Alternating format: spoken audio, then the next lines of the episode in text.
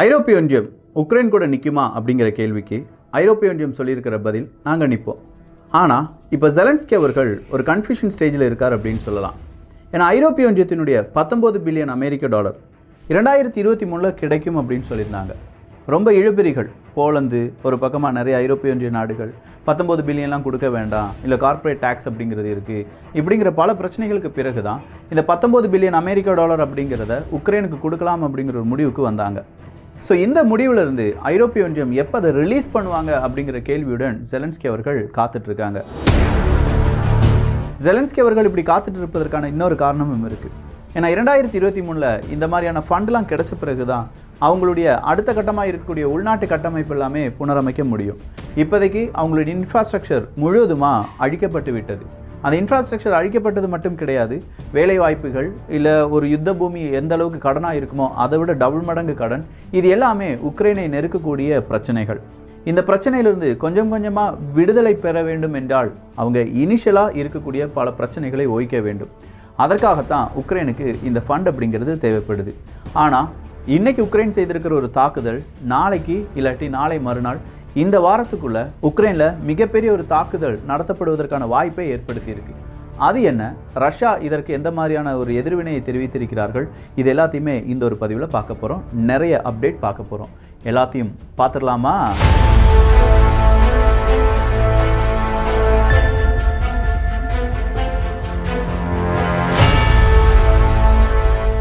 ரஷ்யாவினுடைய spy activity அப்படிங்கிறது ரொம்ப இன்க்ரீஸ் ஆயிருச்சு.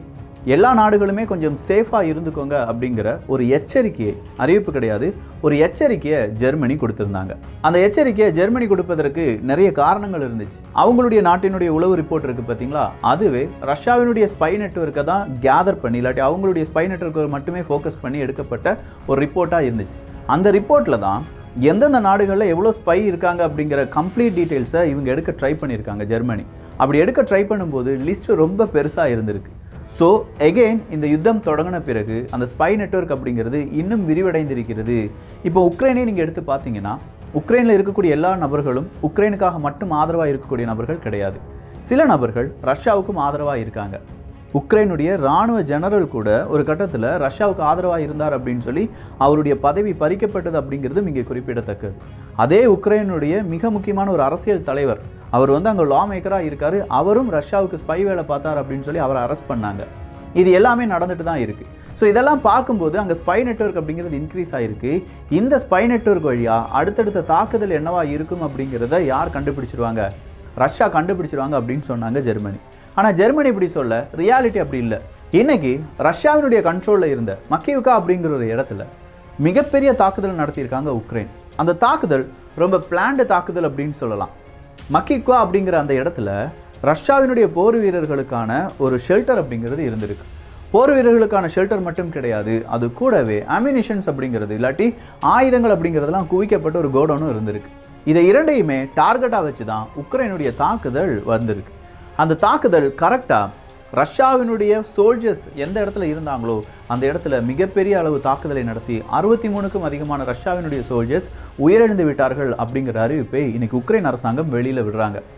உக்ரைன் அரசாங்கம் வெளியில் விடும்போது எல்லாரும் எதிர்பார்த்த ஒரு கேள்வி உண்மையிலேயே தாக்குதல் நடந்துச்சா இல்லையா? இல்லை உக்ரைன் பொய் சொல்கிறாங்களா ஏன் ரஷ்யா இன்னும் கன்ஃபார்ம் பண்ணலை அப்படிங்கிறது தான். கரெக்டாக அந்த தாக்குதல் நடந்து ஆறரை மணி நேரத்தில் ரஷ்யாவினுடைய டிஃபென்ஸ் மினிஸ்டர் என்ன சொல்கிறாரு ஆமாம் ஒரு தாக்குதல் நடந்திருக்கு.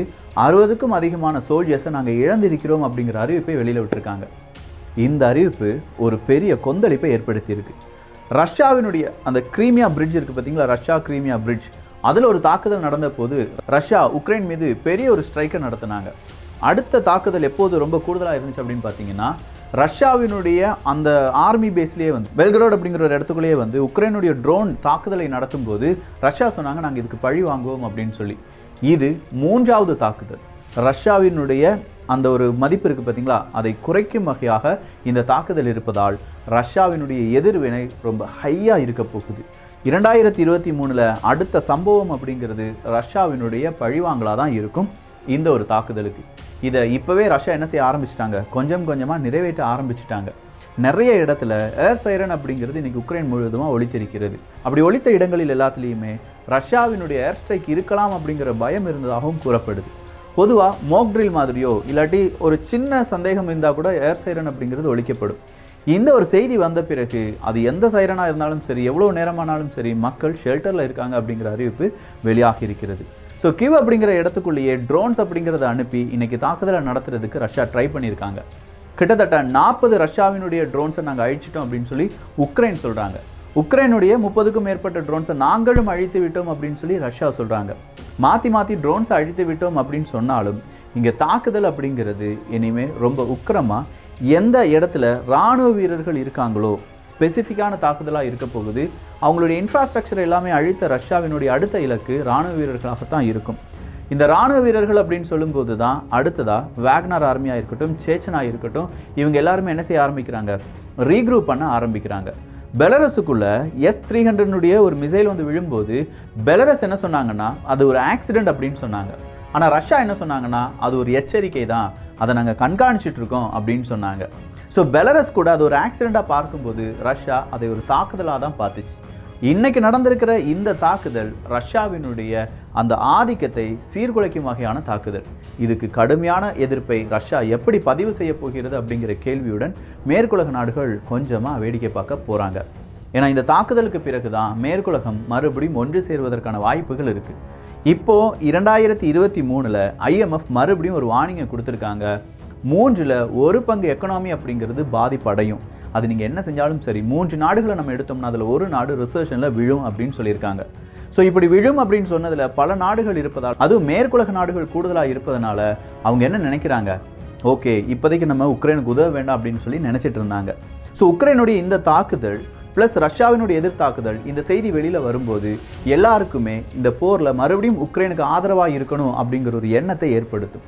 ஏன்னா இந்த டைம் உக்ரைன் மிகப்பெரிய தாக்குதலை நடத்தியிருக்காங்க அப்படிங்கிறதுனால தான் ஸோ இப்போ நடக்கக்கூடிய அடுத்த தாக்குதலில் ஒன்று மேற்குலக நாடுகள் ஒன்றிணையலாம். அப்படி இல்லைன்னா மேற்குலக நாடுகள் உக்ரைனை கை கழுவிட்டு போயிடலாம் ஐரோப்பிய ஒன்றியம் சொல்லியிருக்காங்க இந்த போர் எவ்வளவு நீண்டாலும் சரி. நேற்று யூகே ஃப்ரான்ஸ்லாம் சொல்கிற மாதிரியே நீங்கள் எவ்வளோ நீளமானாலும் சரி இந்த போரை செஞ்சுக்கிட்டே இருங்க. நாங்கள் உங்களுக்கு உதவியாக இருக்கோம் அப்படின்னு சொல்லி ஐரோப்பிய ஒன்றியமும் அந்த உறுதியை கொடுத்துருக்காங்க. ஜெலன்ஸ்கி அவர்கள் ஐரோப்பிய ஒன்றியத்தினுடைய ஃபண்டு கேட்டு ரிக்வஸ்ட் வச்சுருந்தாலும் போர் முடியும் வரை நாங்கள் உங்களுடன் இருப்போம் அப்படின்னு சொல்கிறது நீங்கள் ஃபண்டை கொடுத்துட்டு வாக்குறுதியும் கொடுங்கள் அப்படிங்கிற ஒரு கமெண்ட்ஸ் நிறைய சோஷியல் மீடியாவில் இன்றைக்கி பகிரப்பட்டு வருகிறது. அதே நேரத்தில் ஜெலன்ஸ்கி அவர்கள் அவருடைய நியூ இயர் டாக்ல என்ன பேசினார் அப்படின்னா அங்கே இருக்கக்கூடிய ராணுவ வீரர்கள் உக்ரைனுடைய ராணுவ வீரர்கள் இருக்காங்கல்ல அவங்களுக்கு என்னுடைய மிகப்பெரிய நன்றிகள் அப்படின்னு சொல்லியிருந்தார். ஏன்னா ரஷ்யாவினுடைய ஒவ்வொரு முயற்சியும் தோல்வியாக நீங்கள் கொடுத்துருக்கீங்க. அவங்களுக்கு தோல்வியை பரிசளித்த இந்த ராணுவ வீரர்கள் தான் அவங்களுடைய கரேஜ் தான் நமக்கான மிகப்பெரிய ஒரு சக்தி அப்படின்னு சொல்லி ஜெலன்ஸ்கி அவர்கள் ரொம்ப பெரிய அளவில் அங்கே இருக்கக்கூடிய ராணுவ வீரர்களுக்கு புகழாரம் கொடுத்துருந்தாங்க. இதே மாதிரி புட்டின் அவர்களும் என்ன சொல்லியிருந்தாங்கன்னா அவங்களுடைய ராணுவ வீரர்களுடைய மனைவியும் தாய்மார்கள் எல்லாருமே வரவழைக்கப்பட்டிருந்தார்கள் ஒரு கட்டத்தில். அதன் பிறகு இந்த நியூ இயர் ஸ்பீச்லையும் அதே மாதிரி உறவினர்கள் எல்லாம் வர வேண்டும் அப்படிங்கிற ஒரு கோரிக்கையை வச்சு அவங்க முன்னாடியும் புட்டின் அவர்கள் பேசியிருக்காங்க. இது நம்ம நாட்டினுடைய பிரச்சனை கிடையாது. நம்ம நாட்டில் வாழக்கூடிய எதிர் தலைமுறையினுடைய பிரச்சனை. வரவிருக்கும் தலைமுறைக்கு நம்ம என்ன செஞ்சுட்டு போகிறோம் அப்படிங்கிறதுக்கான மிக முக்கியமான ஒரு தருணத்தில் நம்ம இருக்கோம். இந்த தருணத்தை விட்டுட்டோம்னா இனி நம்மளால் என்ன செய்ய முடியாது? நம்ம நாட்டை காப்பாற்ற முடியாது. அதுக்காக நீங்கள் எல்லாருமே நம்ம கூட நின்று தான் ஆகணும் நம்ம இராணுவ வீரர்கள் கூட நின்று தான் ஆகணும். ராணுவ வீரர்களுக்கு நம்ம எவ்வளோ ஃபண்டு கொடுக்குறோம் அப்படிங்கிறதெல்லாம் நம்ம பட்ஜெட்டில் ஒதுக்கியிருக்கோம் பட் இன்னும் வேண்டும்னாலும் நாங்கள் என்ன செய்ய தயாராக இருக்கோம்? பட்ஜெட் அப்படிங்கிறத அதிகரிக்க தயாராக இருக்கோம் அப்படின்னு சொல்லி ரஷ்யாவினுடைய அதிபர் புட்டின் அவர்கள் சொல்லியிருக்காங்க. ஸோ பட்ஜெட்டை பற்றி பேசியிருக்கிறனால நாமும் இந்த கேஸ் ப்ரோம் அப்படிங்கிற அந்த நிறுவனம் இருக்குல்ல அவங்களுடைய டேட்டாவை அனலைஸ் பண்ணி பார்த்தபோது கிட்டத்தட்ட நாற்பதுலேருந்து நாற்பத்தி ஒரு சதவீதம் இந்த கேஸ் அப்படிங்கிறத எக்ஸ்போர்ட் பண்ணுறதுனுடைய அளவு குறைஞ்சிருக்கு. ஒரு ஃபிஃப்டி பர்சன்டேஜ்னு வச்சுக்கோங்களேன். ஸோ கேஸ் எக்ஸ்போர்ட் அளவு குறைஞ்சிருக்கு அப்படின்னா அவ்வளோ லாபம் யாருக்கு குறைஞ்சிருக்கு? ரஷ்யாவுக்கு குறைஞ்சிருக்கு. அந்த லாபம் குறைந்திருக்கிறது அப்படின்னா அவங்க பிளாக் மார்க்கெட் வழியாக போகிறது எல்லாமே இதில் கணக்கில் வரவே வராது. ஸோ மெயின் மார்க்கெட் வழியாக போகிறது எல்லாமே இந்த கணக்கில் வந்தாலும் ஐம்பது சதவீத வீழ்ச்சி அப்படிங்கிறது ரஷ்யாவை கொஞ்சமாக ஆட்டம் காண்பிக்க வைக்கும். ஒரு கட்டத்தில் ரொம்ப துல்லிய தாக்குதலை நடத்தக்கூடிய உக்ரைன் அடுத்ததாக பல நாடுகளுடைய உதவி இதுக்கு மத்தியில் ரஷ்யாவினுடைய பொருளாதார வீழ்ச்சி. இது ரஷ்யாவுக்கு ஒரு பெரும் பிரச்சனை இரண்டாயிரத்தி இருபத்தி மூணில் ஏற்படுத்துவதற்கான வாய்ப்புகளும் இருக்கின்றன. அடுத்த ஒரு பிரச்சனை பி டபுள் சிக்ஸ் ஹைவே அப்படிங்கிறது தான். இந்த பி டபுள் சிக்ஸ் ஹைவேக்காகத்தான் கடைசி ஐந்து தினங்களில் சண்டை நடந்துட்டு இருக்கான் பி டபுள் சிக்ஸ் ஹைவே அப்படிங்கிறது லாஜிஸ்டிக்ஸுக்கு ரொம்ப முக்கியமான ஒரு ஹைவே இப்போ ரஷ்யாவிடம் இந்த பெல்கரோட் அப்படின்னு சொல்லி ஒரு இடம் பார்த்தோம் பார்த்தீங்களா? அங்கேருந்து இந்த பி டபுள் சிக்ஸ் ஹைவே வழியாக எங்கே போயிடலாமா? உக்ரைனுக்குள்ளே போயிடலாமா ஸோ அந்த இடத்தை ரஷ்யா கையகப்படுத்தி விட்டார்கள் என்றால் ரஷ்யாவினுடைய ஆயுதங்கள் பெருவாரியாக குவிக்கப்படும் அப்படின்னு சொல்கிறாங்க அந்த ஹைவேயை யாருக்கும் விட்டு கொடுத்தக்கூடாது அப்படின்னு சொல்லி யாரும் போராடிட்டு இருக்காங்களாம். அந்த பக்கமாக இருந்து உக்ரைனும் போராடிட்டு இருக்காங்களாம். பி டபுள் சிக்ஸ் ஹைவே அப்படிங்கிறது வரும் காலங்களில் தமிழக மீடியாவில் ஒரு சின்ன செய்தியாக வருவதற்கான வாய்ப்புகள் இருக்குது so B double six highway பற்றி நீங்கள் இதுக்கு முன்னாடி ஏதாவது கேள்விப்பட்டிருந்தீங்கன்னா அது உங்களுடைய கருத்தாக இங்கே வரவேற்கப்படுகின்றன. இல்லை முதல் முறையாக கேட்குறீங்கன்னா இந்த பி டபுள் சிக்ஸ் ஹைவே பற்றி கொஞ்சம் சர்ச் பண்ணி பாருங்கள் இப்போ நடந்திருக்கக்கூடிய சமீபத்தில் நடந்த யுத்தம் எல்லாமே அந்த பி டபுள் சிக்ஸ் ஹைவேக்காகத்தான் அப்படிங்கிறத நீங்களே புரிந்து கொள்வீர்கள் அடுத்ததாக நரேந்திர மோடி அவர்களுடைய அந்த ஸ்பீச் யார் இதை சொல்லியிருக்காங்க அப்படின்னா ஜெய்சங்கர் அவர்கள். நேராக சைப்ரஸ்லேருந்து எங்கே போயிருக்காரு? அந்த ஆஸ்திரியாவுக்கு போயிருக்கார். ஆஸ்திரியா இந்தியாவினுடைய நட்பு உலக அளவில் பெரிய ஒரு நட்பு. அதை நாங்கள் போற்றுவோம். இன்னும் பல மடங்கு வேணும் அப்படின்னு சொல்லி ஆஸ்திரியாவினுடைய ஃபாரின் மினிஸ்டரும் நமக்கு ஒரு ரிக்வஸ்ட் வச்சுருக்காங்க. இந்தியாவுடனான நட்பை நாங்கள் இன்னும் எதிர்பார்க்குறோம். வி வாண்ட் மோர் அப்படின்னு சொல்லியிருக்காரு. ஸோ ஜெய்சங்கர் அவர்கள் அங்கே என்ன சொல்லியிருக்காங்கன்னா ஆஸ்திரியா நீங்கள் பயப்படாதீங்க. பிரதமர் நரேந்திர மோடி அவர்கள் இந்தியாவினுடைய பிரதமர் இரண்டு பக்கமுமே பேசிகிட்டு இருக்காங்க. நல்லபடியாக இந்த யுத்தத்தை முடித்து வைக்க வேண்டும் என்றால் இரண்டு நாடுகளும் பேச வேண்டும். அதுதான் இந்தியாவினுடைய குறிக்கோளை தவிர இந்த யுத்தத்தை வளர்த்து விடுவது கிடையாது அப்படின்னு சொல்லியிருக்காங்க. ஸோ எல்லா நாடுகளுக்குமே சின்னதாக ஒரு ஸ்லிப்பர் ஷாட்டையும் அடிச்சுட்டு இந்தியாவினுடைய நிலைப்பாடையும் உறுதியாக சொல்லியிருக்கிறார் ஜெய்சங்கர் அவர்கள். பிற நாடுகள் மாதிரி யுத்தத்தை வளர்த்து விடுவது எங்களுடைய நோக்கம் கிடையாது. பேச்சுவார்த்தை வழியாக முடித்துக் கொள்வதற்கான அனைத்து நடவடிக்கையும் நாங்கள் ஈடுபட்டு வருகிறோம் அப்படின்னு சொல்லியிருக்காங்க. உக்ரைனுடைய அதிபர் கூடயும் நாங்கள் பேசியிருக்கோம். ரஷ்யாவினுடைய அதிபர் கூடயும் நாங்கள் பேசியிருக்கோம். இந்த பேச்சுவார்த்தையில் சுமூகமான முடிவுகள் எடுக்கப்படும் அப்படின்னு சொல்லி நம்பலாம் அப்படிங்கிற ஒரு வார்த்தையை இன்னைக்கு ஆஸ்திரியா ப்ரெஸ் மீட்டில் ஜெய்சங்கர் அவர்கள் கூறியிருப்பது ஒரு வியப்பை ஏற்படுத்தியிருக்கு. எந்த ஒரு ஸ்டேஜில்னாலும் இந்தியாவை அவமானப்படுத்துவதற்கு பல நாடுகள் காத்திருக்காங்க. ஆனால் எந்த ஸ்டேஜாக இருந்தாலும் இந்தியா என்ன செய்யுது அப்படின்னா உலக நாடுகளுடைய அமைதிக்கு என்னென்ன செய்யணும் நம்முடைய நிலைப்பாடு என்ன அப்படிங்கிறத கட் அண்ட் ரைட்டாக வச்சுட்டு இருக்காங்க. இதுதான் பிற நாடுகளுக்கும் இந்தியாவுக்கும் இருக்கக்கூடிய வித்தியாசம். ஸோ கேஸ் எக்ஸ்போர்ட் அப்படிங்கிறது குறைஞ்சிருக்கு. ரஷ்யாவுக்கு எதிராக மிகப்பெரிய தாக்குதலை உக்ரைன் நடத்தியிருக்காங்க. ரஷ்யாவினுடைய ராணுவ வீரர்கள் அறுபத்தி மூன்று நபர்களுக்கு அதிகமாக உயிரிழந்திருக்காங்க. ஸ்பை நெட்வொர்க் அப்படிங்கிறது இவ்வளோ பெருசாக இருந்தும் அந்த இடத்துல தாக்குதலை உக்ரைன் செய்ய போகிறாங்க அப்படிங்கிறது இன்னும் ரஷ்யாவுக்கு ஏன் கிடைக்காத ஒரு தகவலாக இருந்தது? அதை இவ்வளோ துல்லிய தாக்குதலாக உக்ரைன் எப்படி நடத்தியது? இதற்கான எதிர்வினை என்னவா இருக்க போகுது?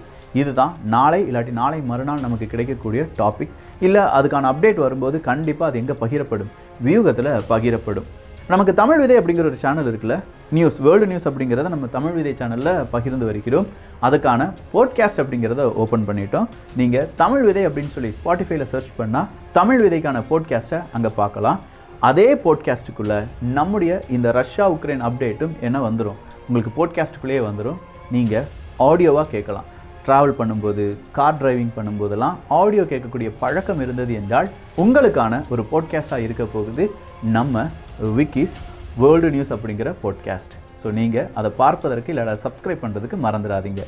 இந்த ஒரு காணொளி பற்றி உங்களுடைய கருத்துக்கள் இங்கே வரையறுக்கப்படுகின்றன. எல்லோரும் வியூகத்தில் தமிழ் வியூகத்தில் இணைந்திருங்கள். நல்லதை பகிர்ந்து நல்ல சமுதாயத்தை உருவாக்குவோம். நன்றி. வணக்கம்.